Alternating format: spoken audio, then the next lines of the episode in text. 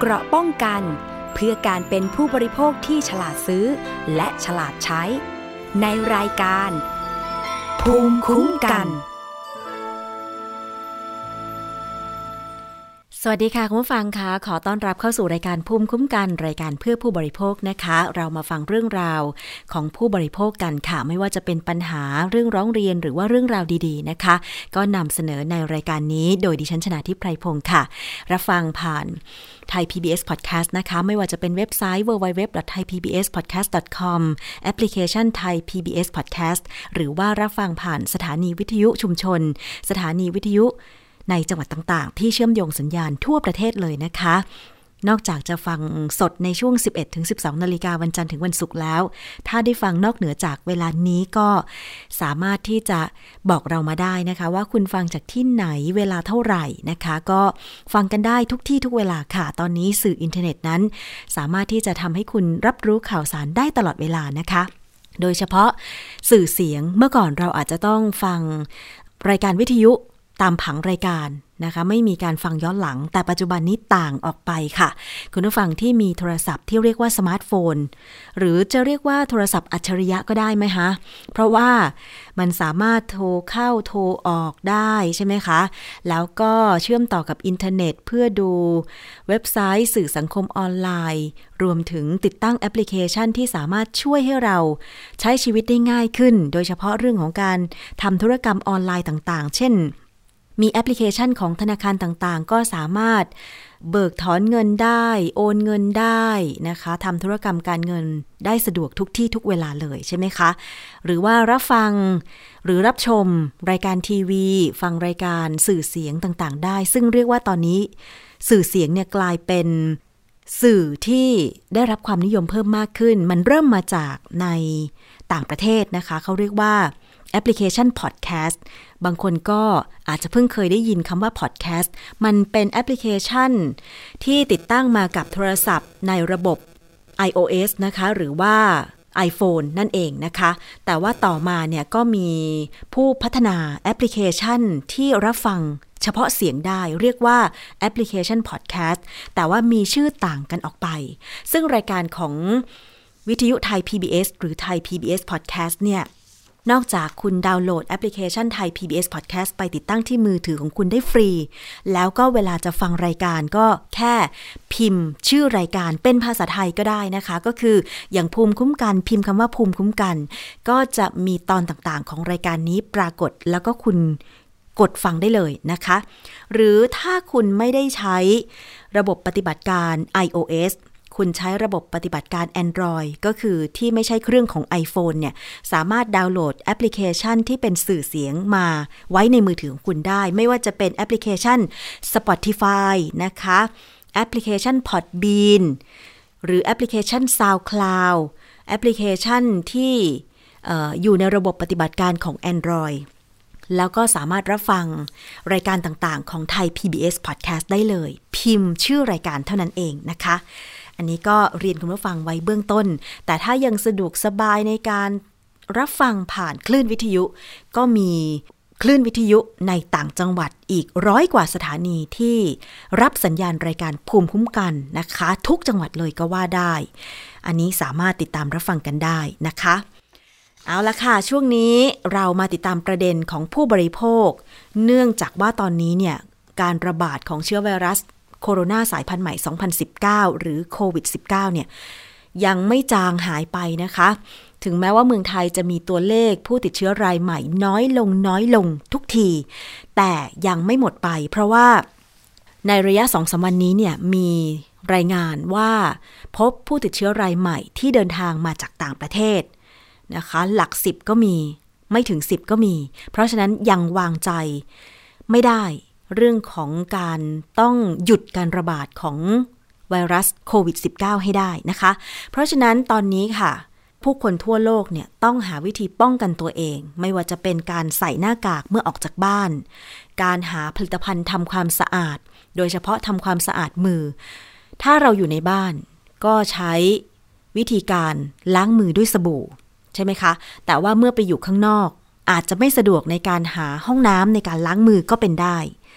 ราะฉะนั้นเจลแอลกอฮอล์ล้างมือจึงเป็นอีกหนึ่งผลิตภัณฑ์ที่ตอนนี้เนี่ยต้องใช้กันว่าอย่างนั้นเถอะนะคะ ต้องพกติดกระเป๋าไว้เลย อย่างดิฉันเนี่ย ตอนนี้น่าจะมีหลายขวดละที่บ้านนะคะ อย่างน้อยๆ เวลาออกจากบ้าน ก็คือต้องมีติดกระเป๋า ทั้งที่เป็นสเปรย์แอลกอฮอล์นะคะ น้ำสีฟ้าๆแล้วก็ที่เป็นเจลแอลกอฮอล์เป็นหลอดๆอันนี้ก็คือบีบขยี้ขยี้ใส่มือ แล้วก็ไม่ต้องล้างออก กง่ายสะดวกแล้วก็ฆ่าเชื้อโรคได้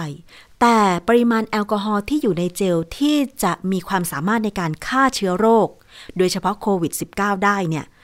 ต้องมีปริมาณแอลกอฮอล์ไม่น้อยกว่า 70%หรือเรียกว่า 70%ขึ้นไป เพราะฉะนั้นเนี่ย ถ้าไปซื้อไปเจอผลิตภัณฑ์เจลแอลกอฮอล์ล้างมือ ที่มีแอลกอฮอล์ต่ำกว่า 70%นั่นหมายความว่าไม่มีประสิทธิภาพในการฆ่าเชื้อโรค ถึงแม้ว่าจะใช้ล้างมือกี่รอบ ถูมือกี่รอบก็ตาม ในเมื่อแอลกอฮอล์มันไม่ถึง 70%มันก็ไม่สามารถฆ่าเชื้อใด ๆ ได้ อาจจะฆ่าเชื้อบางเชื้อได้ แต่ไม่สามารถฆ่าเชื้อโควิด -19 ได้ เพราะฉะนั้นคุณก็เสี่ยงเหมือนเดิม จึงต้องมีการสุ่ม สุ่มทดสอบ เจลแอลกอฮอล์ล้างมือที่มีจำหน่ายในท้องตลาดเมืองไทย 39 ยี่ห้อ คุณผู้ฟัง ตกใจไม่น้อย ที่ว่า 67%ของ 39 ยี่ห้อเนี่ย มีปริมาณแอลกอฮอล์ไม่ถึง 70%ตกใจไหมคะ แสดงว่าเนี่ยที่เราซื้อซื้อกันอยู่ เจลแอลกอฮอล์หวังว่ามาฆ่าเชื้อโรค ตอนที่เราอยู่นอกบ้านเนี่ย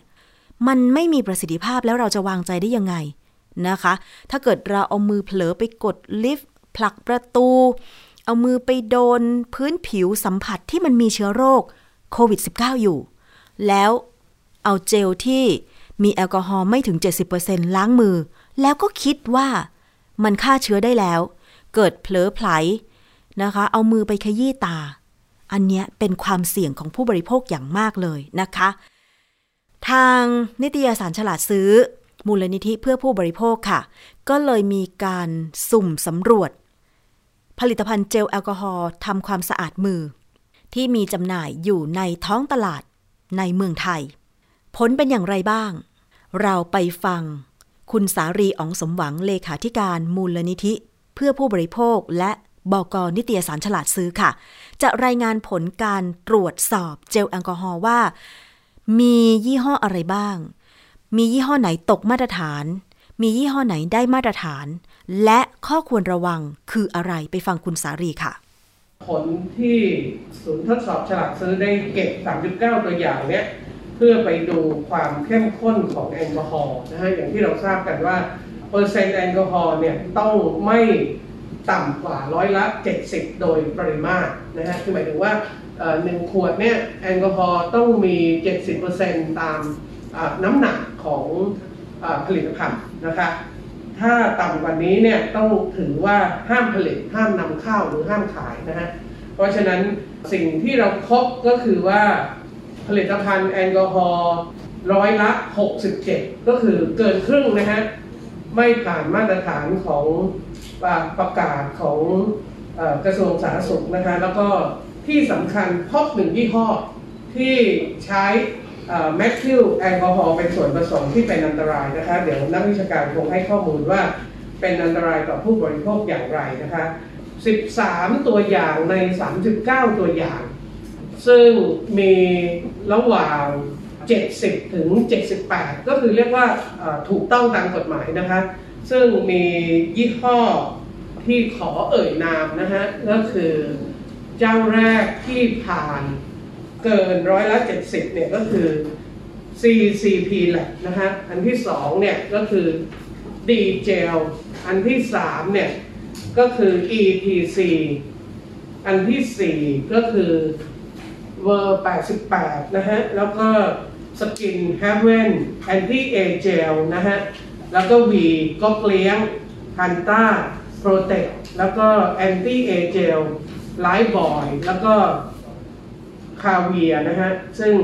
ทั้งหมดเนี่ย 13 ตัวอย่างเนี่ย มีเปอร์เซ็นต์แอลกอฮอล์เกิน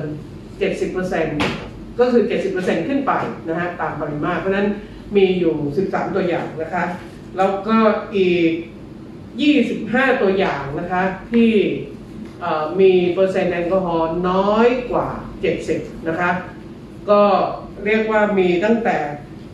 4%นะฮะ จนถึง 69%นะฮะ เพราะนั้นกลุ่ม 69%ก็มีอยู่ทั้งหมด 9 ตัวอย่างนะฮะ ตั้งแต่มิสทีน SC Gel TLC King Stella Top Clean DC U Star Into It SDC นะฮะ อันนี้ก็เป็น 9 ตัวอย่างที่มี 69%นะฮะ คือเมื่อไหร่ที่ต่ำกว่า 70 ก็ถือว่าผิดกฎหมายทั้งหมดนะฮะแล้วก็กลุ่ม 68 มี 2 ตัวอย่างนะคะ ก็คือ Olay WMC Cosmetic นะคะ แล้วก็กลุ่ม 67 มีอีก 2 ตัวอย่างก็คือ Madeline Sweet Summer นะคะแล้วก็ 66 มี 1 ตัวอย่างก็คือไวทาร่า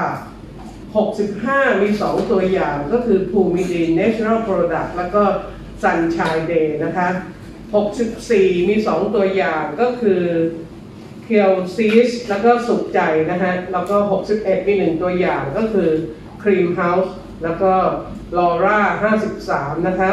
กลุ่ม 40 เนี่ย มี 2 ตัวอย่างก็คือ L c l a r แล้วก็ BBF นะฮะ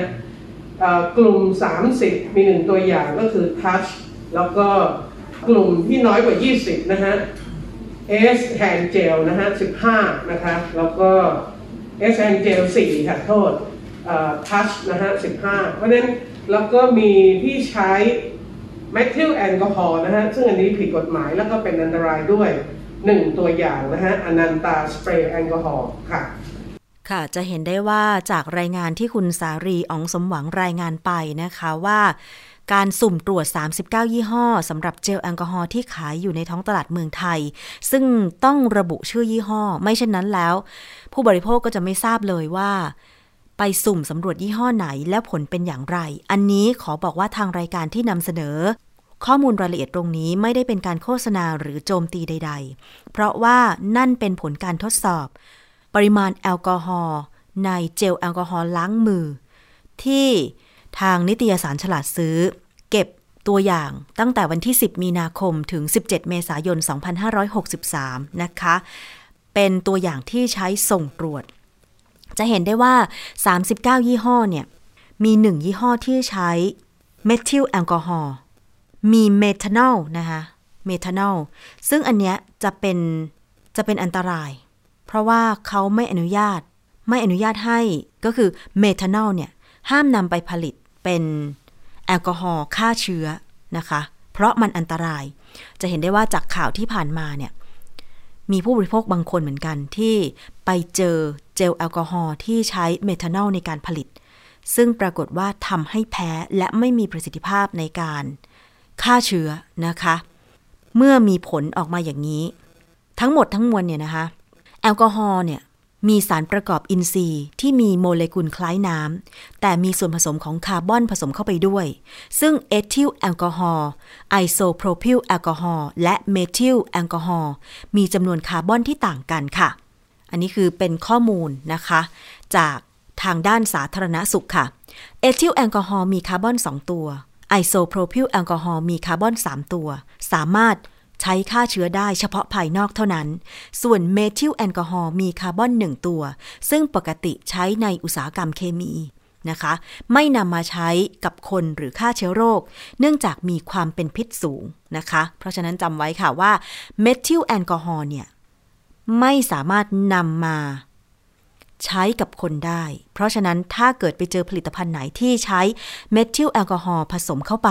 ให้รู้ไว้เลยใช้กับคนไม่ได้ เนื่องจากมีความเป็นพิษสูง ถ้าโดนผิวหนังจะซึมเข้าสู่ร่างกาย เมื่อเมทิลแอลกอฮอล์เข้าไปสะสมในร่างกาย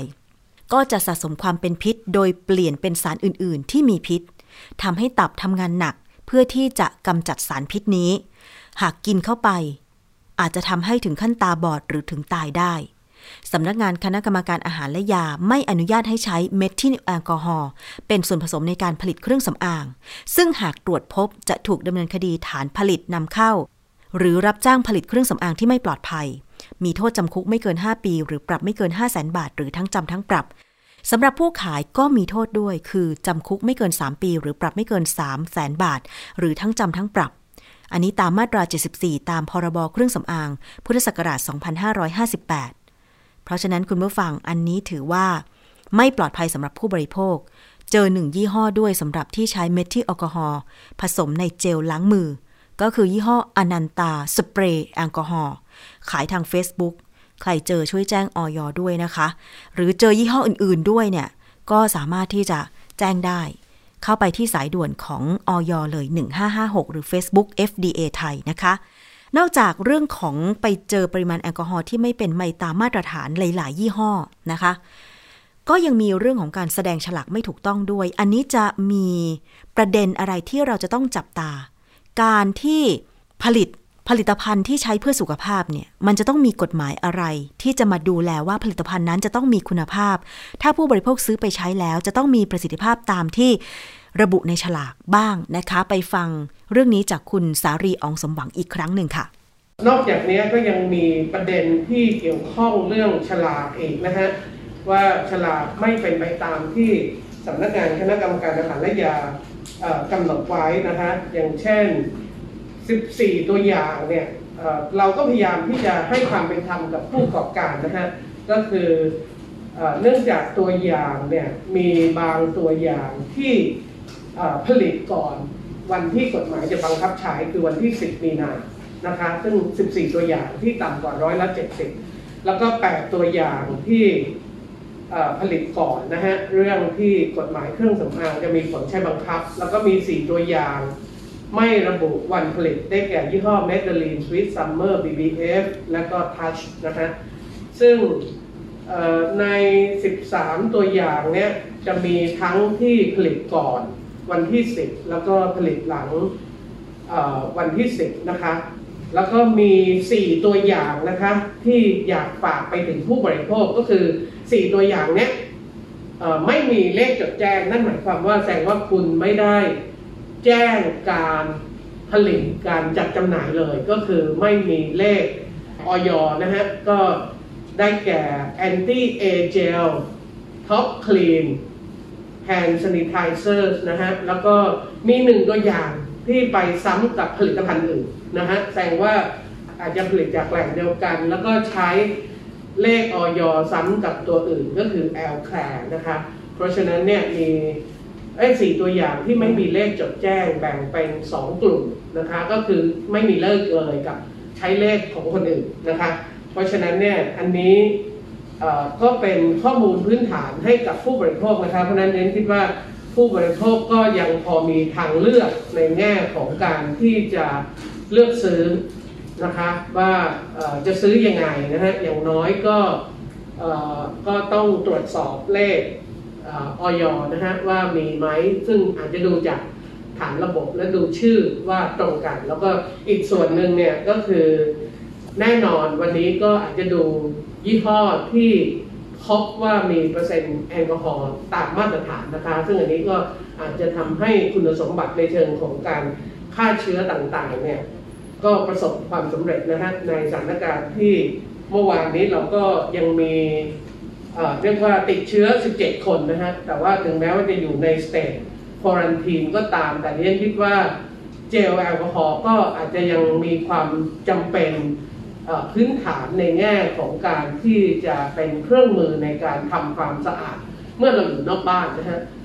แต่จริงๆถ้าอยู่ในบ้านก็ใช้น้ำนะฮะสบู่ล้างมือนะคะ ค่ะนั่นก็คือความสำคัญของฉลากผลิตภัณฑ์นะคะ ว่าการที่ต้องมีการกำหนดว่าผลิตภัณฑ์ต่างๆ อย่างเช่นโดยเฉพาะเครื่องสำอางเจลแอลกอฮอล์เนี่ยนะคะเมื่อจะมีการผลิตเพื่อจำหน่าย ก็ต้องมีการขออนุญาตให้ถูกต้อง และฉลากต้องแสดงให้ถูกต้องไม่ใช่ว่าเอาฉลากของผลิตภัณฑ์อื่นมาแปะที่ข้างผลิตภัณฑ์ของตัวเอง อันนี้ก็ถือว่าผิดตามกฎหมายแล้วด้วยนะคะ ยังไงผู้บริโภคก็สังเกตกันให้ดีค่ะ ทางด้านของ รองศาสตราจารย์ดรเภสัชกรวรสิทธิ์วงสุทธิเลิศ ผู้อำนวยการศูนย์บริการเทคโนโลยีเภสัชอุตสาหกรรม คณะเภสัชศาสตร์ จุฬาลงกรณ์มหาวิทยาลัยค่ะ ก็จะได้กล่าวถึงการทดสอบเพื่อหาปริมาณแอลกอฮอล์และชนิดของแอลกอฮอล์ในผลิตภัณฑ์นะคะ ในครั้งนี้ว่ามีการทดสอบมีวิธีการอย่างไรไปฟังกันค่ะครับในในการทดสอบเพื่อหาปริมาณแอลกอฮอล์แล้วก็ชนิดของแอลกอฮอล์ที่อยู่ในผลิตภัณฑ์ทำความสะอาดด้วยนะครับ ที่ทางแลบใช้วิธีเนี่ย เราจะใช้เทคนิคที่เรียกว่าแก๊สโครมาโตกราฟีนะครับ ซึ่งเทคนิคนี้ก็เป็นเทคนิคพื้นฐานเลยครับที่เราใช้ในอุตสาหกรรมยานะในการที่จะทดสอบหาปริมาณแอลกอฮอล์หรือว่าตัวทำละลายอื่นนะครับ โดยวิธีนี้ก็เป็นวิธีที่เราพัฒนาขึ้นมานะครับ แล้วก็ได้มีการตรวจสอบความถูกต้องของวิธีวิเคราะห์นะครับ เพื่อมั่นใจว่าสามารถที่จะมาใช้ในการทดสอบนะครับได้ตามวัตถุประสงค์นะครับ ที่เราจะทดสอบในผลิตภัณฑ์ต่างๆ ที่เราที่เราทดสอบตรงนี้นะครับ นะครับแล้วก็แต่อย่างไรก็ตามเนี่ยคือในในมุมมองผมเนี่ยด้วยผลที่ออกมาเนี่ยนะครับมันก็คงไม่ได้เป็นอะไรที่เราจะสามารถจะตีตราร้อยเปอร์เซ็นต์นะว่าอาหารแบรนด์ที่ผ่านมันคือดีหรือว่าแบรนด์ที่ตกมันจะแย่ทั้งหมดนะครับ เพราะว่ามันมีข้อสังเกตอยู่หลายประเด็นเหมือนกันนะครับ ซึ่งตรงนี้มันเป็นเชิงลึกลงไปนะครับ ที่ผมจะให้ข้อมูลก็คือว่า อย่างเช่นในหลาย ๆ แบรนด์ตัวนี้นะครับ บางเจ้า นะครับก็จะมีการผลิตจากผู้ผลิตเดียวกันตามฉลากนะครับ คือผู้ผลิต OEM เนี่ยเป็นเจ้าเดียวกันนั้นบางแบรนด์ตกบางแบรนด์ผันนั้นตรงนี้มันเป็นข้อสังเกตอันหนึ่งว่าคุณภาพในการผลิตนะครับ มันก็มีปัญหาวันนี้ผันอีก3 4ล็อตอาจจะตกก็ได้นะครับ อีกประเด็นหนึ่งนะครับก็คือในกลุ่มที่ผ่านเนี่ยนะครับบางตัวอย่างมีการเลเวลอย่างผมยกตัวอย่างเลเวล75%แต่วิเคราะห์ออกมาเนี่ยได้แค่ 70% 70%เนี่ยผ่านตามกฎหมาย แต่ว่าถ้าพูดในเชิงคุณภาพในการผลิตเนี่ยอันนี้ถือว่ามีปัญหานะครับ เพราะไม่ตรงตามที่ที่ระบุไว้บนฉลากนะครับและนอกจากนี้เนี่ยมันได้มีปัญหาในเรื่องของการปลอมแปลงฉลากอะไรต่างๆนานาซึ่งตรงนี้มันก็ส่งผลกระทบด้วยเช่นเดียวกันนะครับแต่ว่ายังไงก็ตามเนี่ยจากผลที่ได้ออกมาเนี่ยอันนี้มันสะท้อนให้เห็นความจริงที่ชัดเจนก็คือว่าผลิตภัณฑ์แอลกอฮอล์ที่ทำความสะอาดมือเนี่ยในวันนี้ในท้องตลาดเนี่ยมีปัญหา นะครับ แล้วก็ต้องต้องมีการแก้ไขจากทุกภาคส่วนเนี่ยที่เกี่ยวข้องนะครับ ตั้งแต่อย. เลยนะครับ ที่เป็นคน regulate นะครับ product พวกนี้ผู้ประกอบการผู้ผลิตนะครับ ที่บางเจ้าก็อาจจะไม่ได้มี intention ที่จะผลิตของที่ด้อยมาตรฐานนะครับ แต่ว่าไม่ได้มีการควบคุมที่ดีพอนะครับซัพพลายเออร์ห้างร้านต่างๆ ที่นำสินค้ามาขายตรงนี้ก็มีส่วนรับผิดชอบในการที่ต้องสกรีนของที่จะเอาของที่ดีคุณภาพเนี่ยนะครับมาทำให้กับผู้บริโภค ค่ะ นั่นก็เป็นวิธีการทดสอบและการตั้งข้อสังเกตถึงผลิตภัณฑ์ที่นำมาทดสอบทั้งหมด 39 ยี่ห้อ จากรองศาสตราจารย์ดรเภสัชกรวรสิทธิ์ วงสุทธิเลิศนะคะผู้อำนวยการศูนย์บริการเทคโนโลยีเภสัชอุตสาหกรรม คณะเภสัชศาสตร์จุฬาลงกรณ์มหาวิทยาลัยค่ะ ทีนี้เรามาดูกันถึงคำแนะนำสำหรับผู้บริโภคแล้วก็ร้านค้าที่จะไปซื้อเจลแอลกอฮอล์ เพื่อมาขายกันบ้างนะคะ ว่าจะต้องมีวิธีการสังเกตหรือการตรวจเช็คอะไรอย่างไรนะคะ จากผู้ช่วยศาสตราจารย์ ดรเภสัชกรหญิง ยุพดีสิริสินสุข คณะกรรมการองค์การอิสระเพื่อการคุ้มครองผู้บริโภคภาคประชาชน แล้วก็รองผู้จัดการแผนงานศูนย์วิชาการ เฝ้าระวังและพัฒนาระบบยา คณะเภสัชศาสตร์จุฬาลงกรณ์มหาวิทยาลัยค่ะ เราเห็นปัญหาที่ผู้บริโภคเสี่ยงนะคะ กับการมีความเชื่อว่าเอาแอลกอฮอล์เจลล้างมือแล้วจะทำให้ปลอดเชื้อนะคะกับเป็นประเด็นว่าวันนี้ตัวผลิตภัณฑ์นี้นะคะที่ผ่านมาจึงเป็นที่มาว่าทำไมออยจึงพยายามจะยกระดับผลิตภัณฑ์พวกนี้นะคะขึ้นไปควบคุมในลักษณะของการเป็นเครื่องมือแพทย์นะคะวันนี้สถานการณ์บังคับนะคะว่าโควิดระบาดจึงทำให้ จำเป็นออยจำเป็นต้องลดระดับการควบคุมการควบคุมตรงนี้นะคะ แต่เราเชื่อว่าหลังจากที่โควิดนะคะมีความรุนแรงลดลง ยังอยากจะเสนอให้ออยนะคะทำการควบคุมผลิตภัณฑ์เหล่านี้นะคะให้เข้าไปเป็นระดับของเครื่องมือแพทย์เหมือนเดิมนะคะปรากฏการณ์ที่เห็นสถานการณ์ปัญหาเนี่ยทำให้เราเห็นภาพนะคะว่า วันนี้ผลิตภัณฑ์มีความผิด มีความบกพร่องยังไงบ้างนะคะ ซึ่งส่วนหนึ่งถ้าเราจะมองถึงทางออกของผู้บริโภค วันนี้ผู้ผลิตนะคะผู้นำเข้าที่เมื่อกี้อาจารย์วรศิษฐ์พูดนะคะ ว่าวันนี้เราต้องไปทำให้เกิดความเข้มแข็งในระดับการผลิตแล้วนะคะ เพราะว่าวันนี้ถ้าไปอยู่ผลิตภัณฑ์ไปอยู่ในตลาดผู้ขายนะคะดิฉันขออนุญาตโฟกัสไปที่ตนคนขาย ที่น่าจะเป็นหนึ่งในตัวช่วยนะคะ ให้ผู้บริโภคมีโอกาสจะได้รับผลิตภัณฑ์ที่ปลอดภัยนะคะ ผู้ขายมีหน้าที่จะต้องตรวจสอบฉลากนะคะ เท่าที่จะทำได้นะคะว่าเดี๋ยวนี้อาจจะมีทีมนะคะ ที่ให้เขาช่วยดูว่า อย่างน้อยๆฉลากจะต้องมีอะไรบ้างนะคะ อย่างน้อยๆมันต้องมีชื่อสถานที่นะคะที่จะต้องผลิตนะคะ ในกฎหมายเราบอกไว้หมดเลยนะคะ ชื่อสถานที่ผลิตนะคะ แล้วก็มีกับที่ตั้งนะคะ ซึ่งดิฉันเข้าใจว่ามันคงยากเหมือนกันนะคะ เพราะว่าฉลากมันขนาดเล็กมากๆนะคะ อายุเท่าพวกเรานี่จะไม่เห็นเลยนะคะเราใช้เทคโนโลยีคือใช้กล้องถ่ายรูปถ่ายกันนะคะ แล้วค่อยขยายดูว่ามีข้อความตามนี้ไหมนะคะ มีชื่อเครื่องสำอางชื่อการค้า ชื่อที่ตั้ง มีไหมก็คือมันมาจากโรงงานอะไร ใครเป็นคนผลิตนะคะ ซึ่งเหล่านี้นะคะที่สำคัญกันที่เราตรวจพบก็คือว่า มีเลขจดแจ้งไหมคำว่าเลขจดแจ้งอย่างที่เมื่อกี้ท่านสารีพูดไปว่า ก่อนที่ผลิตภัณฑ์เครื่องสำอางทุกที่ท่อนะคะที่จะไปขายอยู่ในตลาดได้ ต้องไปแจ้งออยไปแจ้งปุ๊บนะคะออยก็จะให้เลขนะคะซึ่งผู้บริโภคอาจจะงงนะคะเราเราอยากให้นักข่าวเห็นกันนะว่าอะไรมันคือเลขจดแจ้งเรา พวกเรารู้ไหมคะเลขจดแจ้งเป็นยังไงนะคะหันไปดูทางนู้นเลยนะคะ เราจะเห็นเลยนะคะ เลขจดแจ้ง เลขที่ใบรับแจ้งเนี่ยค่ะผลิตภัณฑ์ที่ถูกกฎหมายเราต้องมีเลขแบบนี้ อย่างน้อยๆทุกคนต้องลองนะคะ หาให้เจอเลขจดแจ้งเลเซอร์เห็นไหมคะ เลขที่ใบรับแจ้งนะคะผลิตภัณฑ์ทุกตัวต้องมีนะคะเครื่องสำอางอันที่สองจะต้องมีนะคะ สถานที่ นี่ไหมคะสถานที่นี่นี่ขยายใหญ่มากนะคะท่านยังไม่ค่อยเห็นเลยนะคะถ้าของจริงท่านจะไม่ต้องเห็น วันหมดอายุมีไหมคะ ตัวอย่างก็ต้องมาดูนะคะ ว่าต้องมีวันวันผลิตและวันหมดอายุ มีไม่พกแค่นี้นะคะ อย่าซื้อแค่นี้ง่าย ๆก่อนนะ เอาง่ายๆให้ให้พวกเรา อย่าซื้อมาขายด้วยนะคะคือคนขายก็ต้องไม่ซื้อมาขาย เพราะว่าแค่นี้ก็เป็นข้อมูลพื้นฐาน บางทีความยากไปอีกตรงนี้ค่ะ บางทีมีเลขรับแจ้ง แต่ว่าเลขรับแจ้งปลอมเป็นของเพื่อนเป็นเอาของบริษัทที่ห้อไหนไม่รู้ขอสวมรอยนะคะ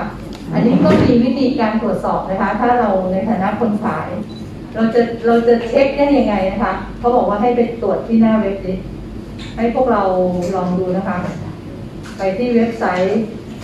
จริงๆใน Google คีย์คำว่าตรวจสอบการอนุญาตก็ได้นะคะนะคะ แล้วก็ ใน Google พิมพ์ปุ๊บมันจะเข้ามาหน้านี้แล้วเราก็ใส่เลขนี้ลงไปนะคะ นี่คือเลขจดแจ้ง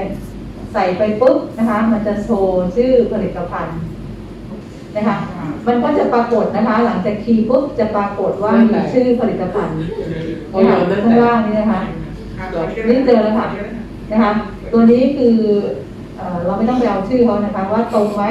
อ่านที่ฉลากกับชื่อ นะคะว่าตรงเป็นผลิตภัณฑ์เดียวกันไหมนะคะ อันนี้ก็เป็นตัวก็มือช่วยพวกเรา ค่ะนั่นก็เป็นคำแนะนำในการตรวจสอบนะคะ ใบจดแจ้ง ผลิตภัณฑ์เครื่องสำอางที่จะต้อง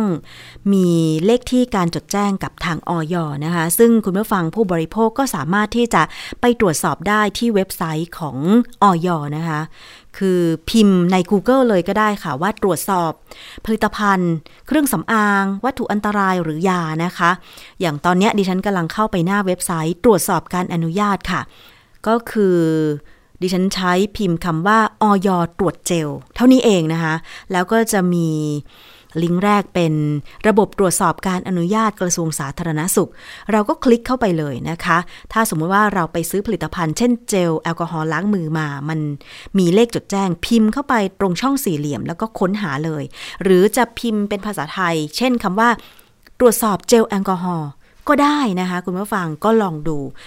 เผอิญว่าตอนนี้ดิฉันไม่มีเจลแอลกอฮอล์อยู่ในมือก็เลย ไม่สามารถพิมพ์ได้ไม่อย่างนั้นจะรายงานให้คุณผู้ฟังได้ทราบนะคะ แต่นี่ก็คือเป็นคำแนะนำค่ะ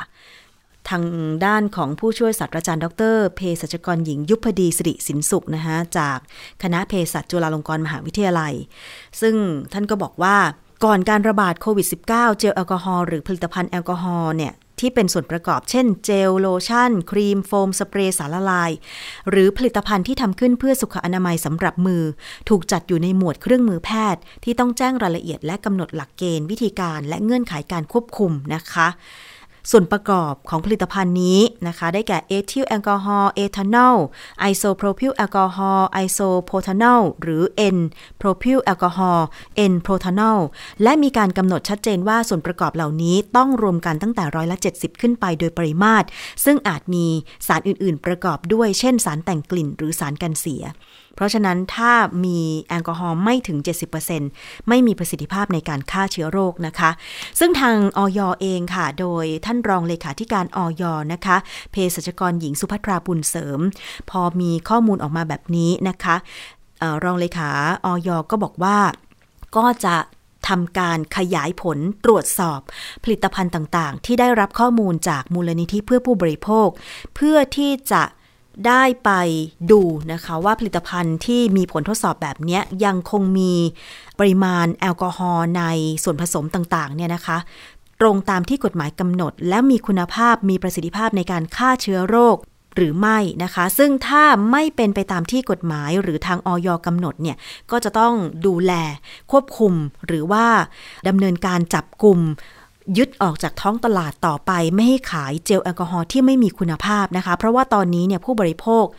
ก็มีความจำเป็นจะต้องใช้แอลกอฮอล์และเจลแอลกอฮอล์ในการที่จะฆ่าเชื้อโรคป้องกันโควิด -19 นะคะ เพราะฉะนั้น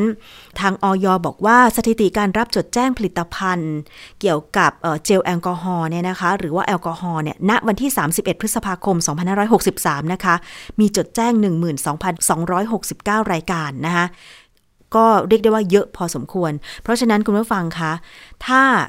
จะใช้เจลแอลกอฮอล์ก็ตรวจสอบกันก่อนที่เว็บไซต์ของออยได้นะคะ ฝากกันไว้ด้วยถ้าสมมุติว่าไปเจอผลิตภัณฑ์ไหนที่สงสัยว่าจะไม่มีประสิทธิภาพ สามารถแจ้งไปที่สายด่วนโทรศัพท์ 1556 ของออยได้ค่ะ เอาละนี่ก็คือเรื่องของคุณสมบัติหรือว่าคุณภาพของเจลแอลกอฮอล์สำหรับวันนี้นะคะ มาเข้าสู่ช่วงคิดก่อนเชื่อ กับดรแก้วกังสดานนภัยนักพิษวิทยาค่ะ วันนี้คุยกันในเรื่องของสาหร่ายทะเลไปฟังกันค่ะ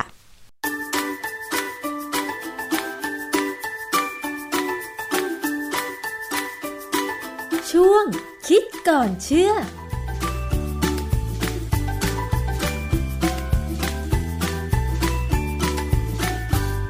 วันนี้นะคะเราจะมาพูดถึงเรื่องของสาหร่ายค่ะ เพราะว่าดิฉันเองก็เป็นคนชอบรับประทานสาหร่าย โดยเฉพาะยำสาหร่ายในเมนูอาหารญี่ปุ่นนะคะ หลายท่านก็คิดว่าเนี่ยมันดีมีประโยชน์ แต่จริง ๆ แล้วสาหร่ายทะเลนั้น ดีต่อสุขภาพจริงหรือไม่วันนี้ อาจารย์แก้วคะมันเป็นยังไงคะอาจารย์ คือเรื่องของสาหร่ายเนี่ยนะมันแค่สาหร่ายน้ำจืดกับสาหร่ายทะเลมันมันคนละสายพันธุ์กันเลยคนละแบบกันนะนะค่ะเหตุเหตุที่ผมอยากจะคุยเรื่องสาหร่ายทะเล เพราะว่า คนชอบกินกัน ทุกคนก็ชอบกินกัน ยกเว้นผมอ้าวเป็นอย่างนั้นไปผมผมไม่เคยไม่กินสาหร่ายทะเลเหตุผลแรกชัดๆเลยคือผมเหม็นคาว ผมไม่ชอบกลิ่นคาวของทะเลอ๋อนะเพราะฉะนั้นสาหร่ายเนี่ยผมก็เลยกินไม่ได้ทั้งที่ความจริงก็รู้ว่ามันมันมันมีประโยชน์มากเลย ค่ะ มันเป็นพืชที่มีอ่าใยอาหารสูงนะแล้วมันก็มีแร่ธาตุมีโปรตีนสูงมีอะไรดีทุกอย่าง ถ้าผมจะกินมันเนี่ยผมต้องอุดจมูกกิน อ๋อ อาจารย์ มันคาว แต่จริงๆฮะแล้วเนี่ยสาหร่ายถ้าเป็นสาหร่ายสดๆ สีเขียวๆ เส้นๆ ที่อยู่ในเมนูอาหารญี่ปุ่นนะ แล้วเราเอามายำใส่น้ำส้มหน่อยนึง ใส่งาขาวแล้วก็ใส่ที่เขาเรียกว่าเป็นไข่ปลา พอมันคลุกเคล้าเข้ากันเนี่ยมันก็อร่อยดีนะอาจารย์ มันก็ลืมกลิ่น มันก็สามารถที่จะรับประทานได้แล้วยิ่งเอาไปแช่เย็นนะอาจารย์หืมอร่อยมาก โดยปกติแล้วผมผมไม่ชอบทุกอย่างที่เป็นของญี่ปุ่นเลยอ๋อเหรแต่ออาคะหารญี่ปุ่นที่แทบจะไม่ไม่ชอบเลยแม้กระทั่งน้ำมันงาแต่สาว่าหร่ายทะเลที่อาจารย์บอกว่ามันมีประโยชน์ ซึ่งจริงแล้วมันมีหลายชนิดใช่ไหมคะโอ้มันมีเยอะแยะมาก มีตั้งแต่ไอ้ต้นใหญ่ ๆ เลยที่มันเราเราดูในสารคดีอะนะจะเห็นว่ามันจับว่าน้ำทะเลประมาณสิบเมตร เนี่ย มันก็สูงสิบเมตร เป็นใบยาวขึ้นไปเลยค่ะแต่ไอ้ประเภทบางอย่างที่ของบ้านเราก็มีอย่างเช่นที่เขาเรียกว่าสลายผมนางมั้งค่ะ ที่เขาช้อนเอาจากไอ้ตามอะไรท่าเรืออะไรก็มีเหมือนกันนะบางทีนะประเด็นหนึ่งที่ผมกังวลใจเรื่องเรื่องเกี่ยวกับสลายทะเลคือว่าทะเลสกปรกค่ะแล้วสาหร่ายเนี่ยมันมีความสามารถมากเลยในการดูดนู่นดูดนี่เข้าไปในตัวมันอ๋อเหรอคะใช่เลยมันเป็นพืชอะนะมันก็ต้องดูดนู่นดูดนี่ดูดแร่ธาตุเข้าไป เพราะฉะนั้นถ้าเราไปได้สาหร่ายจากแหล่งที่สกปรกค่ะมันจะสกปรก มีทุกอย่างเลย เพราะฉะนั้นผมผมพูดได้สบายๆเลยว่า ทะเลอ่าวไทยฝั่งทางตะวันออกของเราเนี่ยนะสกปรกสุดอืมๆเพราะฉะนั้นอย่าได้ไปกินสาหร่ายที่อยู่ตามริมชายฝั่งเด็ดขาดนะค่ะถ้าจะกินก็คือต้องเลือกเลยแหละ ให้มันอยู่เอออย่างจันทบุรีเนี่ยอาจจะยังพอใช้ได้ มั้งจันทบุรีที่ดูสะอาดหน่อยนะ แต่ไล่มาถึงระยองมาถึงชลบุรีมาถึงสมุทรสาครสมุทรปราการอะไรพวกนี้นะ เพราะว่ามันสกปรกมากเลยนี่เมื่อวันเมื่อวันซืนมันดูข่าวที่แถวพัทยามั้งปล่อยน้ำน้ำปีลงไปชายหาดพัทยาเลยแหละค่ะ แล้วเขาบอกว่าปัญหาเมื่อคือการก่อสร้างของอบตอะไรก็ไม่รู้ผมก็ฟังแล้วผมก็งงว่ามันมันเป็นอย่างนี้ได้ยังไงนะ มันไม่น่าเป็นอะนะคือสาหร่ายทะเลเนี่ยมันส่วนมากที่ตอนนี้อยู่ในตลาดในเมืองไทยเนี่ยนำเข้ามาจากต่างประเทศ เช่นญี่ปุ่น หรือว่าประเทศอื่นหรือว่ามันหรือว่าไทยเนี่ยมีสาหร่ายทะเลเอง คือแถวยุโรปยุโรปมันก็มีเยอะแยะนะเราดูข่าวฝรั่งเศสก็กินคือทุกทุกประเทศที่มีชายทะเลเนี่ยเขามีชายทะเลกินทั้งนั้น ยกเว้นของบ้านเราเนี่ยที่หรือของบางประเทศอะที่มีการรั่วซึมรั่วไหลของน้ำมันดิบรั่วไหลของไอ้ท่อระบายน้ำอะบ้านเราไม่ดูแลทะเลเท่าที่ควรค่ะทะเลทะเลที่ความจริงแล้วบ้านเรานี่ต้องขึ้นได้ดี เพราะว่าอากาศบ้านเราการน้ำทะเลบ้านเราอุ่นดีด้วยอ๋อซึ่งซึ่งพืชพวกนี้ชอบอากาศน้ำอุ่นพวกเนี้ยเพราะฉะนั้น ถ้าเรามีเกาะมีอะไรที่สะอาดสะอาดนะแล้วเราไปทำฟาร์มทะเลทะเลได้นะผมว่าอันนั้นมันเป็นการทำที่ง่ายมากเลย ยิ่งง่ายกว่าเลี้ยงปลายโดยโดยคำอธิบายของนักวิชาการเนี่ยนะทะเลทะเลเนี่ยมันมันให้พลังงานต่ำเพราะมันก็เป็นพืชอะนะไม่ก็กินใบพืชอะค่ะ แล้วคนก็ชอบรสชาติของมันใช่ไหมเพราะฉะนั้นยิ่งพอมาผสมกับไอ้พวก มีข้าวแล้วก็มีใส่โปรตีนจากอะไรก็ตามที่เป็นโปรตีนใส่ลงไป ซึ่งคนญี่ปุ่นหรือคนที่ชอบอาหารญี่ปุ่นก็ชอบกินปลาดิบนะค่ะ ซึ่งผมว่าภาวนาอย่าให้เป็นอะไรแล้วกันนะเพราะปลาดิบนะผม คือผมไม่กินของสัตว์ไม่กินเนื้อสัตว์ที่ดิบผมค่ะ กลัวพยาธิกลัวอะไร คือมันถ้ามันจะอร่อยอะนะแล้วมันเกิดทำให้ให้บาดเจ็บทำให้ป่วยเนี่ยผมผมไม่เสี่ยง ผมผมเรียนมาเรื่องเกี่ยวกับความเสี่ยงเพราะฉะนั้นผมก็จะไม่เสี่ยงกับสิ่งที่ผมประเมินแล้วว่ามันเสี่ยง แต่ไม่เป็นไรบางคนมีความรู้สึกว่าสาหร่ายทะเลเนี่ย มันมาจากทะเล ค่ะ มันน่าจะมีโซเดียมสูงเพราะมันอยู่ในน้ำทะเลใช่ไหม ค่ะ แต่จริงๆ มันมีข้อมูลว่าบางชนิดมันก็มีโซเดียมต่ำนะเหรอคะส่วนใหญ่ที่จะมาสูงอะมาสูงเพราะว่าเรามาปรุงมันถ้าเคยเห็นเคยเห็นไอ้วิดีโอหรือเห็นรายการสารคดีไหมันที่เขาทำสาหร่ายทะเลขายเป็นแผ่นเป็นอะไรเนี่ย เคยเห็นส่วค่ะนใหญ่เขาจะราดน้ำซุปกับน้ำเกลือค่ะ น้ำเกลือน้ำซุปก็จะต้องเค็มคือราดลงไปแล้วผมผมมีข้อมูลจากเว็บไซต์หนึ่งเกี่ยวกับสาหร่ายทะเลเนี่ยนะเขาอย่างมุดสาหร่ายทะเลธรรมดาธรรมดาเนี่ย มีโซเดียม 71 มิลลิกรัมต่อถ้วยมุดระบอยจากถ้วยที่เท่ากันเนี่ยถ้วยถ้วยใส่เนี่ยถ้าสาหร่ายทะเลธรรมดามี 71 มิลลิกรัม แต่พอเอาไปทำให้เป็นนู่นเป็นนี่เติมไอ้ซอสถั่วเหลืองเข้าไปแล้วนะกลายเป็นพันห้าสิบเอ็ดคือมันมากขึ้นไปอีกประมาณร้อยเท่ามั้งอืมหรือกี่ร้อยเท่าพันห้าสิบเอ็ดจากเจ็ดสิบเอ็ดเป็นพันห้าสิบเอ็ดแต่นี้ถ้าเป็นสาหร่ายทะเลที่เอามาดอง ผมก็ไม่เคยเห็นนะนะสาหร่ายทะเลดองเป็นยังไง ขึ้นไปสองร้อยสิบเก้า แต่ถ้าเป็นสาหร่ายทะเลธรรมดาที่ทำให้แห้งนะที่แค่แปดสิบหกก็มาจากเลกูล่าธรรมดาไม่ไม่ต่างกันเท่าไหร่ค่ะ หรือว่าถ้าเป็นอีกสาหร่ายอีกตระกูลหนึ่งที่เรียกว่าสไปรูลิน่าสไปรูลิน่าเนี่ย มันมีทั้งน้ำจืดน้ำเค็มค่ะก็ก็ไม่ได้สูงก็เป็นร้อยกว่าๆคือคือมันก็มีอาจจะดูสูงกว่าอาหารทั่วไปนะ แต่ว่ามันก็ไม่ได้สูงมาก บางอย่างที่เป็นพวกเอกาคือนึกออกไหมาไอ้วุ้น วุ้นที่เราเอามาทำขนมอะค่ะ มันมันมันมีชื่อว่าเอกาซีวีจริงๆมันก็คือวุ้นที่เขาเอาไปสกัดทำเอกาเลี้ยงเชื้อแบคทีเรียด้วย อะไรเงี้ยนะนี่ต่ำมากเลย ถ้าถ้าเราทำเป็นวุ้นผงแห้งอะนะแล้วพอละลายน้ำเนี่ยมันมันไม่เคยเค็มใช่ไหมค่ะเราชิมดูถึงเราชิมชิมจืดๆเนี่ยมันไม่เค็มมันมีนิดเดียวหนึ่งมิลลิกรัมต่อถ้วยต่อสองสองช้อนอะไรของเขาเนี่ยนะเพราะฉะนั้นสรุปแล้วเนี่ยสาหร่ายทะเลเนี่ย มันก็ไม่ถึงกับเค็มเท่าไหร่หรอกเพราะฉะนั้นถ้ากินแบบไม่เติมไม่ปรุงนะค่ะ มันก็ไม่ทำให้มีปัญหาเรื่องเกลือสักเท่าไหร่คืออาจารย์กำลังจะบอกว่าถ้าสาหร่ายทะเลมาจากธรรมชาติเก็บขึ้นมาสดๆ แล้วรับประทานสดๆเนี่ยนะคะ ก็อ่าไม่มีโซเดียมเท่าไหร่ถึงแม้ว่าจะเป็นพืชทะเลก็ตามใช่ไหมคะ อย่างสูงสุดก็อาจจะ เป็นบางชนิดเท่านั้น แต่ว่าอ่าถ้าเกิดว่าเอาสาหร่ายทะเลมาปรุงโดย ใช้โซเดียมในปริมาณที่สูง เช่น ใส่ซอสเข้าไป หรือว่าปรุงรสเข้าไป เช่นใส่เกลือเยอะๆเนี่ย มันก็อาจจะได้รับปริมาณโซเดียมที่สูง อาจารย์หนูเคยสังเกตนะ เป็นคนชอบรับประทานสาหร่ายใช่ไหมคะ ทั้งสดแล้วก็เป็นแบบแห้งกรอบๆ แต่ตอนเนี้ยจะหลีกเลี่ยงพวกสาหร่ายทอดกรอบ แต่เออมีบางเจ้าเหมือนกันบางยี่ห้อเหมือนกันที่ไปซื้อตามร้านค้าส่ง ลองมาดูฉลากนะอาจารย์เปรียบเทียบ ปริมาณโซเดียม เป็นสาหร่ายอบแห้งนะไม่ได้ไม่ได้เอามาทอดนะคะอาจารย์ บางยี่ห้อมีปริมาณของโซเดียม 590 กรัม 690 กรัมก็มีอาจารย์ ดิฉันก็บอกโอ้โห มีหน้าล่ะที่มิลลิกรัมต่อร้อยกรัมใช่มิลลิกรัมต่อร้อยกรัมค่ะอืมแต่ว่าพอเรารับประทานเข้าไป เราก็อ๋อมิน่าล่ะ เรากินเข้าไปสักสองสามคำเนี่ย คอเราแห้งมาก เพราะว่ามันมีปริมาณโซเดียมสูงนะอาจารย์ความจริงโซเดียมไม่ถึงกับทำให้คอแห้งหรอกตัวที่แห้งคือผงผงชูรสธรรมชาติ เออใช่ สาหร่ายเนี่ยคือเป็นแหล่งของโมโนโซเดียมกลูตาเมตตัวจริงเลย อ๋อเหรอคะสมัยสมัยโบราณตอนที่เรายังไม่มีผงชูรสไอ้โมโนโซเดียมกลูตาเมตกินเนี่ยนะค่ะเอ่อเวลาเขาจะทำอาหารให้อร่อยเนี่ยโดยเฉพาะเป็นทางเอเชียเนี่ยค่ะจะใช้น้ำต้มสาหร่ายอ๋อคือคือเวลาเราต้มสาหร่ายแล้วเนี่ยโมโนโซเดียมกลูตาเมตที่อยู่ในสาหร่ายจะจะจะจะออกมาอยู่ในน้ำอ๋อเพราะฉะนั้นน้ำมันจะเป็นน้ำซุปปรุงได้นะเราก็เลยมัน กินต้มสาหร่ายแบบอร่อยอร่อยๆใช่ไหมคะอาจารย์ มันเป็นตัวกระตุ้นทำให้ไอ้ระบบรับรสเนี่ยทำงานสูงขึ้น ค่ะความที่มันมีโปรตีนด้วยนะมันก็ออกมาด้วย แต่ว่าน้ำสต๊อกสาหร่ายเนี่ยจะสู้น้ำสต๊อกไก่หรือหมูหรือเนื้อไม่ได้หรอกเพราะว่าถ้าไก่หมูเนื้อเนี่ย มันจะมีโปรตีนที่ออกมาเยอะกว่าอ๋อมีหน้าล่ะ อาหารญี่ปุ่นเนี่ยเขาก็เลยนำสาหร่ายมาต้มเป็นซุปแล้วก็ใส่ ใส่เต้าหู้เข้าไปใช่ไหมคะ มันใส่นู่นใส่นี่ใช่ อ๋อ นอกจากมีโมโนโซเดียมกลูตาเมตแล้วสาหร่ายก็มีโปรตีนใช่ไหมคะอาจารย์มีเยอะไหมอาจารย์เออสูงมากอ๋อเป็นก็มันถ้าคือถ้าเทียบคือคือมันมันมีอยู่ครั้งหนึ่งเมื่อประมาณสักปีสองพันห้าร้อยกว่าใช่ไหมห้าห้าสิบกว่าปีที่แล้วเนี่ยเอ่อ WHO เนี่ย เคยตั้งความหวังกับสาหร่ายทั้งจืดนะสายพันธุ์ที่เอามาจากแอฟริกา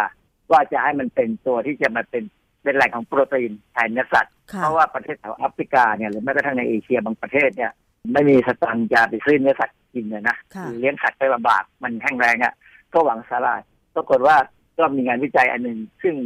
WHO เนี่ยมาทำที่เมืองไทยด้วย ที่มหาวิทยาลัยแห่งหนึ่งค่ะปรากฏว่าพอเขาเอาสาหร่ายตัวที่เป็นความหวังของ WHO เนี่ยไปเลี้ยงเยอะๆ แล้วก็ให้หนูทดลองกินใช่ไหม เพิ่นตอนที่เขาเลี้ยงเนี่ยเขาไปเลี้ยงในบ่อซีเมนต์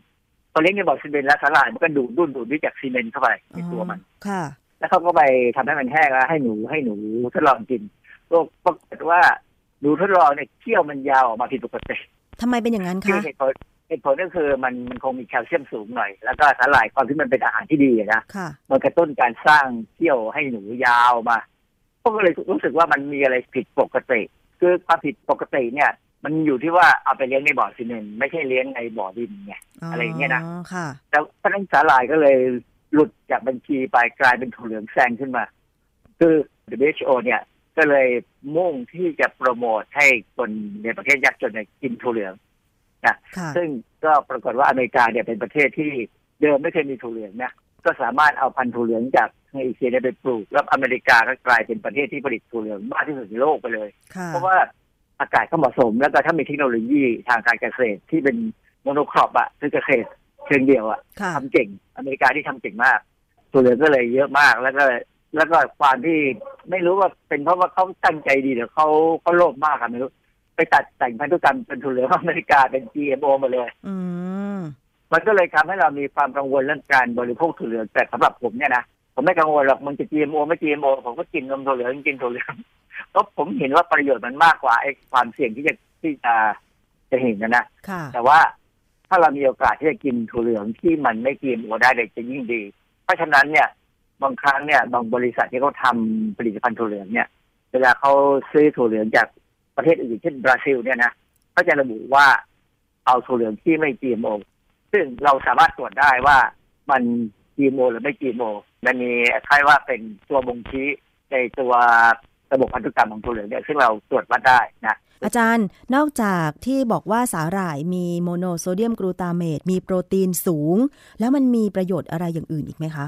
มันก็อิ่มอะมันก็มีสะมันก็มีใยอาหารไงมีวิตามินไหมคะอาจารย์มีวิตามินก็คงมีแหละเพราะเพราะพืชพวกนี้มันมีเซลล์มันก็ต้องมีวิตามินบ้างแต่ว่าสาหร่ายเนี่ย มันมีกรดอะมิโนเป็นรูปในรูปโปรตีนเนี่ยก็มีอยู่ แล้วก็มีพวกที่เป็นกรดอะมิโนอิสระพวกไกลซีนอาร์จินีนโพรลีนกลูตามิกแอสพาร์ติกอะไรนี่ก็มี เพราะฉะนั้นมันเวลาเวลาต้มอะมันถึงมีรสชาติที่ดี แล้วก็ที่สำคัญคือกรดอะมิโนของสาหร่ายเนี่ยเป็นกรดอะมิโนจำเป็นที่ร่างกายเราต้องการอื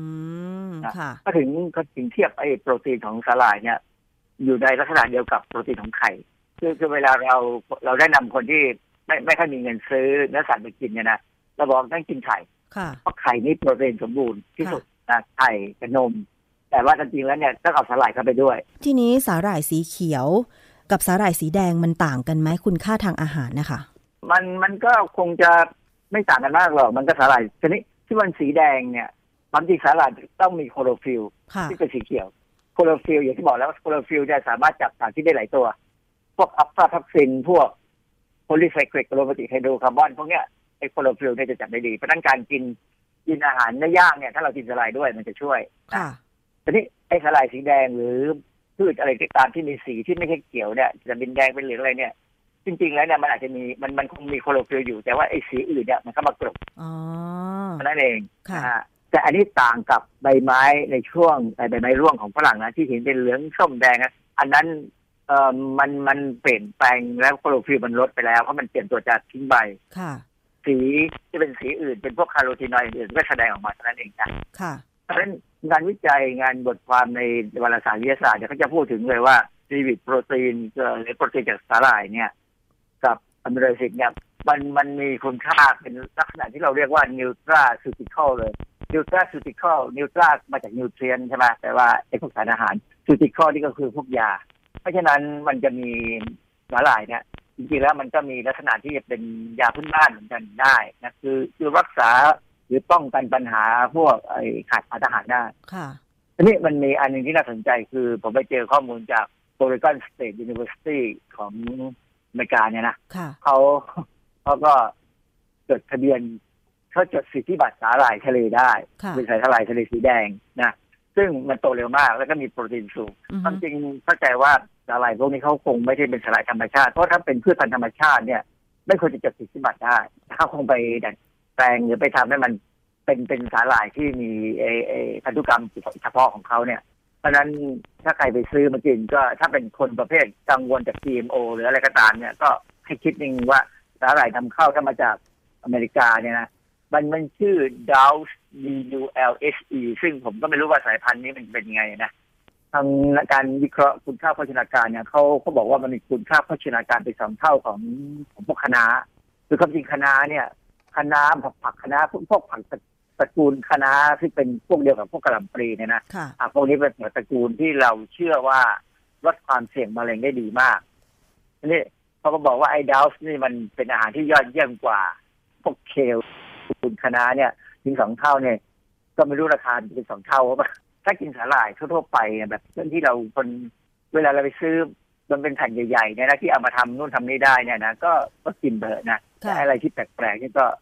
ดูข้อมูลดูฉลากหน่อย อาจารย์มีคำถามค่ะ สาหร่ายแบบอะกินสดๆ กับที่เขาเอามาอบแห้งอะไรแล้วอย่างเงี้ย คุณค่าทางอาหารมันจะแตกต่างกันไหมคะสาหร่ายอบมันก็คือน้ำไม่มีแต่สาหร่ายสดมันก็จะมีน้ำทีนี้ สาหร่ายอบเนี่ยถ้าเรากินเรากินได้มากกว่าสาหร่ายสดใช่ไหมเพราะว่ามันมันมันปริมาณมันน้อย ค่ะ ก็ต้องระวังอย่างที่บอกกันว่า อย่าให้มันเกินมาก แต่ว่าปกติที่เขาสาหร่ายแห้งเนี่ยที่เขามาห่อข้าว มันก็กินอยู่แค่นั้น ไม่เราไม่ได้กิน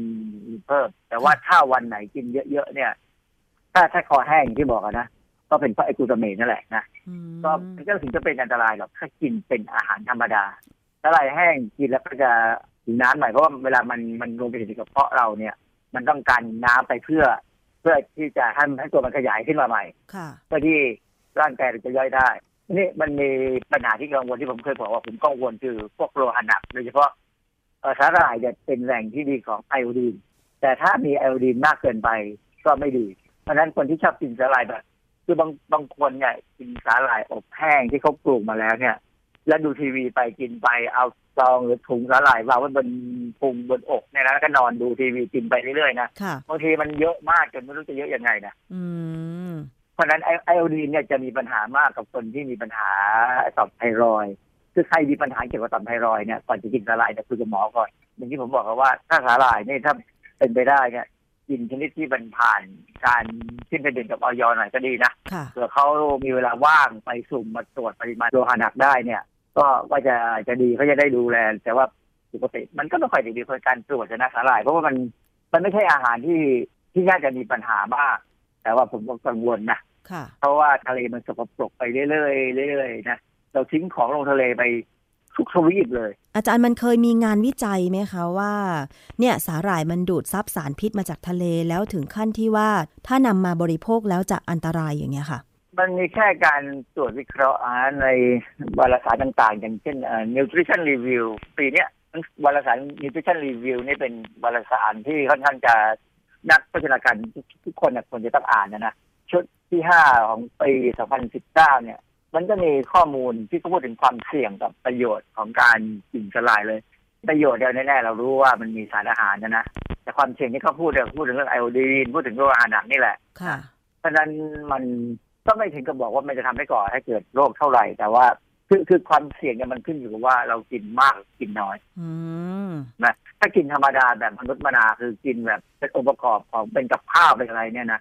คงไม่ถึงกับมากเพราะเพราะเพราะร่างกายเราเนี่ย ถ้าแข็งแรงนะครับว่ามีตับมีไตมีปอดอะไรแข็งแรงเนี่ยนะตับไตเนี่ยมันเป็นตัวขับสารพิษออกอยู่แล้วค่ะไม่ว่าจะต่อให้เป็นโลหะหนักเข้าไปเนี่ยนะตับก็จะสร้างโปรตีนบางตัวออกมาจับโลหะหนักได้แต่ว่าหมายความว่าต้อง ไม่มากเกินไปนะถ้ามากเกินไปจะจับไม่ไหวหรอกค่ะคนที่มีปัญหาตับมีปัญหาไตเนี่ยเวลากินสาหร่ายต้องคุยกับหมอหน่อยแล้วกันนะเพราะว่าหมอคงถามแหละค่ะว่ากินอะไรเป็นพิเศษไหมแต่ในแง่ของประโยชน์เนี่ยสาหร่ายนี่มันบางอย่างเนี่ย มันมันจะมีตัวที่ทำให้เอ่อเราลดความอยากอาหารทำให้เราคุมน้ำหนักได้อ๋อเอ่อคนญี่ปุ่นถึงไม่ค่อยอ้วนไงอ๋อยกเว้นพวกซูโม่นะยกเว้นพวกซูโม่หรือพวกที่ประเภทรวยมากๆกินดีๆที่แบบฝรั่ง คือถ้ากินแบบฝรั่งอเมริกันเมื่อไหร่หรือยุโรปเมื่อไหร่เนี่ยอ้วนตามพวกนั้นแหละแต่ว่าถ้ากินอาหารสลายในลักษณะของอาหารญี่ปุ่นแบบคนญี่ปุ่นเป็นประจำเนี่ยนะค่ะเราจะไม่ค่อยเห็นคนญี่ปุ่นพวกนี้อ้วนค่ะเพราะฉะนั้นถ้าอย่างสาหร่ายเนี่ย มันอย่างที่บอกแล้วมันเป็นพวกใยอาหารค่ะเพราะฉะนั้นมันก็จะทำให้สุขภาพเราดี สุขภาพการขับถ่ายตอนเช้าก็จะการจระเนี่ยก็จะดี แล้วก็ลดความเสี่ยงของมะเร็งลำไส้ใหญ่ได้ค่ะนะฮะ ผมไปเจอวารสารอันหนึ่งชื่อ Journal of Toxicology and Environmental Health เป็นวารสารทางพิษวิทยากับทางด้านสิ่งแวดล้อมเนี่ยนะเมื่อปีปี 2016 เนี่ยเขามีบทความหนึ่งซึ่งพูดเกี่ยวกับการที่เจอสารพิษในสาหร่ายเขาบอกว่ามันมีอยู่เหมือนกันนะ แต่ก็ยังอยู่ต่ำกว่าระดับที่แสดงความเป็นพิษทีนี้ประเด็นคือเขาไปเก็บสาหร่ายจากที่ไหนมา นั่นน่ะสิคะซึ่งเขาในในงานวิจัยพวกเนี้ยไม่ไม่ค่อยได้บอก หรืออาจจะบอกก็ได้เพราะอย่าง คนทำวิจัยเนี่ย เป็นคนอิตาลีก็คงเก็บสาหร่ายที่เอามาจากอิตาลีนั่นแหละ ทุกประเทศอะที่มีคนกินสาหร่ายเนี่ยควรจะต้องมีหน่วยงานที่ตรวจปริมาณตะกั่วแคดเมียมสารหนูอะไรเนี่ย เป็นเป็นมาตรฐานของการตรวจพวกโลหะหนักค่ะอาหารเนี่ยทำยังไงที่จะทำให้มีการตรวจ ตอนเนี้ยในระบบของเราบ้านเราเนี่ย ระบบของเราคือราชการเป็นคนตรวจซะส่วนใหญ่ คือถ้าขึ้นทะเบียนเนี่ย จะมีแลบเอกชน รับตรวจเพื่อเอาข้อมูลให้ผู้ที่จะนำเข้าหรือผู้จะผลิตเนี่ยไปขึ้นทะเบียนค่ะแต่ว่าถ้าเป็นลักษณะการสุ่มตรวจเนี่ยไม่มีเอกชนคนไหนเขามาทำหรอกจะต้องราชการทำและราชการเราเนี่ยก็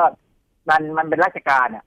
แล้วผมผมอยู่ราชการผมพอจะรู้ว่ามันเป็นยังไงอะนะเพราะฉะนั้นเราก็หวังอะไรไม่ได้มากนักและสาหร่ายนี่ไม่ใช่ priority ไม่ใช่เป็นระดับชั้นที่จะต้องตรวจเป็นประจำไม่เหมือนน้ำดื่มบรรจุขวดค่ะเป็นน้ำดื่มบรรจุขวดเนี่ยมันสกปรกแน่ๆอยู่แล้วเจอตรวจเท่าไหร่ก็เจอสามสี่สิบเปอร์เซ็นต์เนี่ยนะ โรงงานจะปิดทุกปีสามสี่สิบเปอร์เซ็นต์แล้วก็เปิดใหม่ทุกปีสามสี่สิบเปอร์เซ็นต์เพราะนั้นก็น้ำดื่มบรรจุขวดเนี่ยก็ต้องเลือกให้ดีนะนี่เรื่องสาหร่ายเนี่ย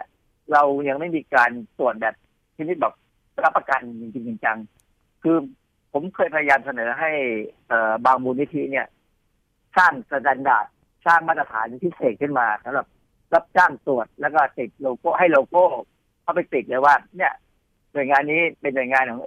องค์การเอกชนเนี่ย รับรองคุณภาพได้ คือจะมีการสุ่มตรวจได้ค่ะคือคือเพื่อแต่ราคาต้องแพงขึ้นกว่าเดิมนิดนึงเพื่อความสบายใจของผู้บริโภค ก็ยังไม่มี NGO ที่ไหนหวังจะทำพวกนี้นะทั้งที่ความจริงถ้าทำแล้วเนี่ย ก็มีรายได้เยอะแน่ ถ้าเราเป็นเป็นองค์กรที่คนรู้จักเนี่ย ถ้ามีตราขององค์กรนี้ไปติดที่สินค้าอะไรเนี่ยแล้วบอกว่ามันรับรองความปลอดภัยเนี่ย คนก็จะเชื่อมากขึ้นนะค่ะต่างประเทศเนี่ยเขาทำ เยอรมันออสเตรเลียอเมริกาอะไรก็ได้ทำงั้นนะนะค่ะแต่บ้านเรายังยังไม่มีใครกล้าทำแต่ว่าสรุปแล้วก็คือสาหร่ายดีมีประโยชน์ แต่ว่าแหล่งที่มาและองค์กรที่ต้องคอยตรวจสอบนั้นตอนนี้ก็อาจจะยังไม่มีให้เห็นมากนักใช่ไหมคะอาจารย์ ท้ายนี้ค่ะอาจารย์มีคำแนะนำอะไรสำหรับผู้ที่ชอบสาหร่ายบ้างคะคือก็กินแบบที่กินธรรมดาแต่อย่าไปกินสาหร่ายไปซะทุกวันนะผมว่า ควรจะกินสาหร่ายบ้าง กินผักของไทยบ้าง ผักของจีนบ้างอะไรเงี้ยนะผักไทยผักจีนก็จะผักจีนไหมถ้าเรียกผักจีนเนี่ยผักจีนคือพวกผักคะน้าผักกัดขาผักอะไรที่เมื่อก่อนคนไทยไม่กินค่ะ แต่ว่าเราเข้ามาแล้วเรามาปลูกบ้านเราได้ดีกว่าเป็นจีนด้วยซ้ำเพราะอากาศบ้านเรามันเป็นที่ปลูกผักดีนะค่ะผักจีนคือผักพวกนั้น ส่วนผักไทยก็คือผักบุ้งผักชะอมผักไก่กระถินอะไรพวกนี้ผักริมรั้วอะไรพวกเนี้ย คือพยายามอย่าไปกินสาหร่ายทุกวันนะค่ะอย่างที่บอกแล้วว่าสาหร่ายมันมีโลหะ มีทั้งโลหะดีโลหะไม่ดีก็แล้วแต่เนี่ยเพราะฉะนั้นก็เฉลี่ยไปแล้วกันถ้ามีสารพิษบ้างเล็กๆน้อยๆแบบมือบางมื้อก็ไม่มีอะไรเงี้ยนะค่ะร่างกายมันอยู่ได้แหละค่ะ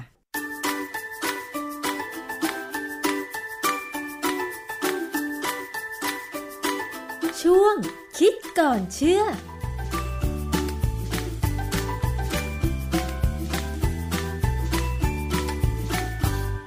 และนั่นก็คือช่วงคิดก่อนเชื่อกับดรแก้วกังสดานนภัยนักพิษวิทยานะคะ รับฟังกันได้